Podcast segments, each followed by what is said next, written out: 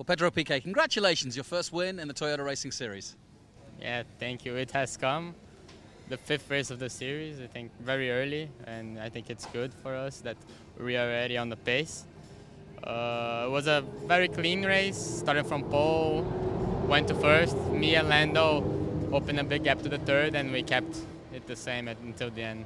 With no safety and a full run, it's nice to get some rhythm, uh, you know, involved in a full race, of getting to race the car now. Yeah, uh, this track is really, really, difficult, and the drivers make some mistakes. So we had a lot of safety cars yesterday, but today we didn't have any, and we could make a good, um, good rhythm, good pace through the whole, through the whole race. Understand more the tires, the car, uh, and it was very good. We we maintained the same time through the whole running, and we, but we will need to improve more and more. Well, as they say where you're from, Paraban. Thank you.